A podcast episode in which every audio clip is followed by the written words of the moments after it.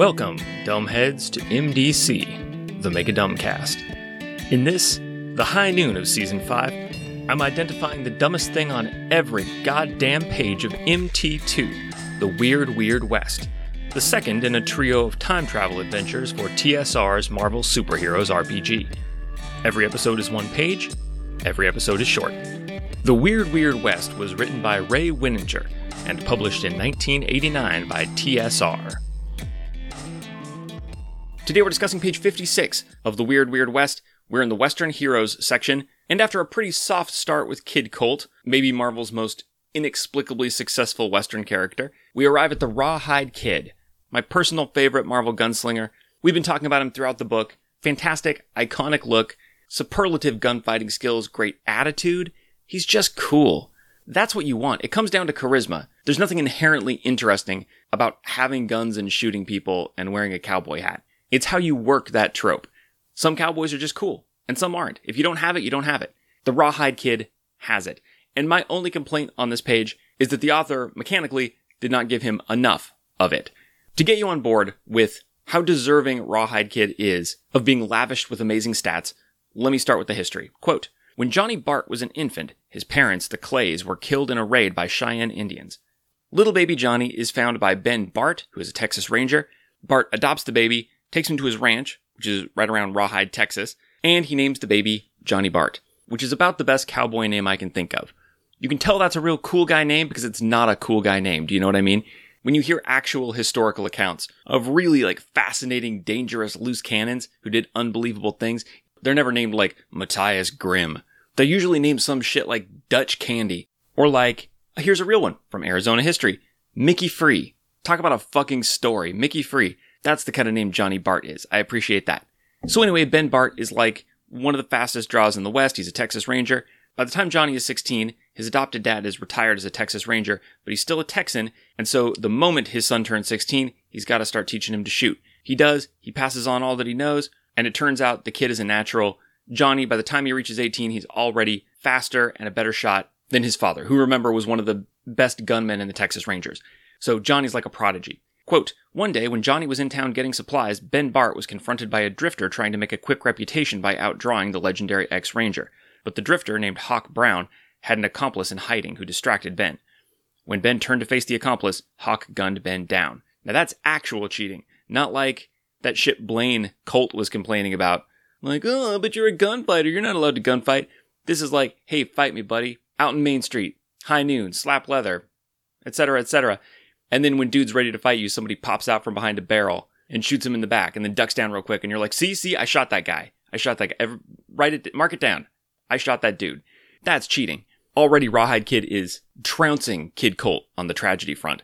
So he comes back. He finds his father dead. He vows to avenge his father's death. He confronts the men who killed his father. Shit gets physical. He shoots them both in the arms and then leaves them for the sheriff.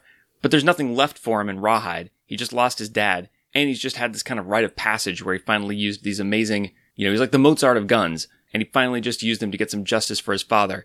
And he's like, I'm done here. Thanks, town of Rawhide. Now I'm the Rawhide kid. That's what I'm going to call myself. Life is hard. The world's fucked up. Let me go out there with these guns and just start putting bullets in people who really deserve to have a superlative gunman come to town and kick their asses for what they've been doing to people. Like these two motherfuckers right here.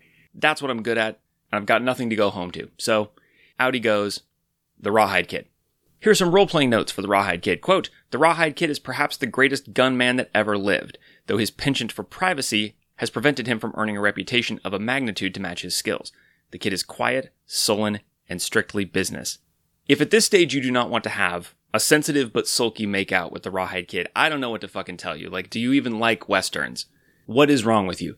There's a picture of the Rawhide Kid here. The picture is great too. Very different style from the cover. But this look, this outfit, it's bulletproof. Not literally like Iron Mask. Figuratively, you, you, it's just a great look.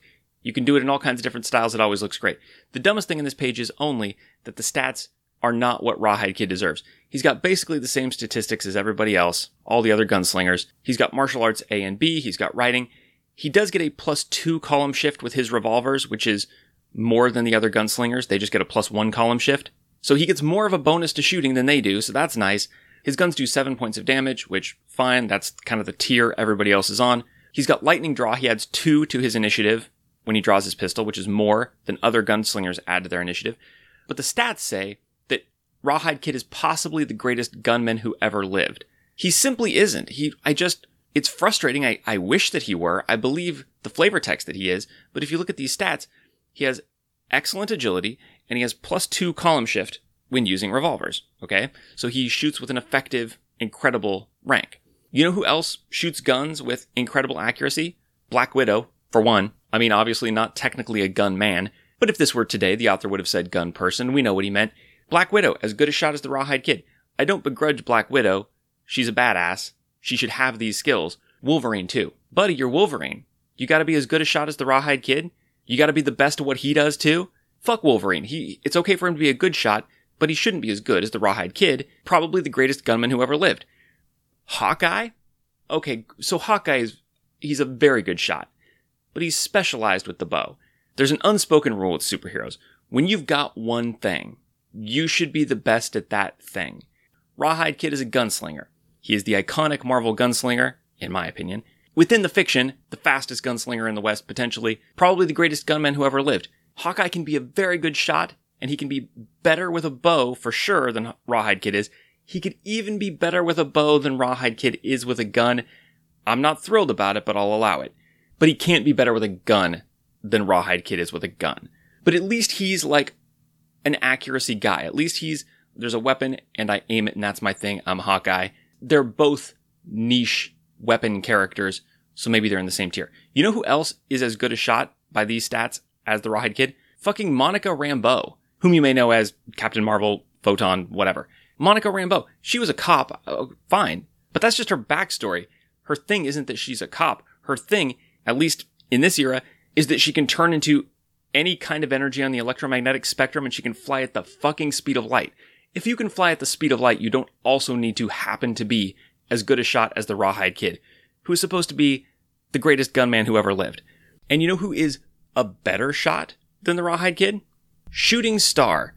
She's coming up in a few pages. She's a modern superhero who nobody knows or cares about. She's in this book because she has a Western theme. She's a member of the Rangers, one of the worst superhero teams ever conceived. She doesn't even use real pistols. She uses gimmick pistols that shoot little star shaped stun pellets. And her history is that her daddy was a Texas oil baron and he knew that his daughter aspired to do some kind of sideshow in rodeos, so he bought her fancy guns so she could learn.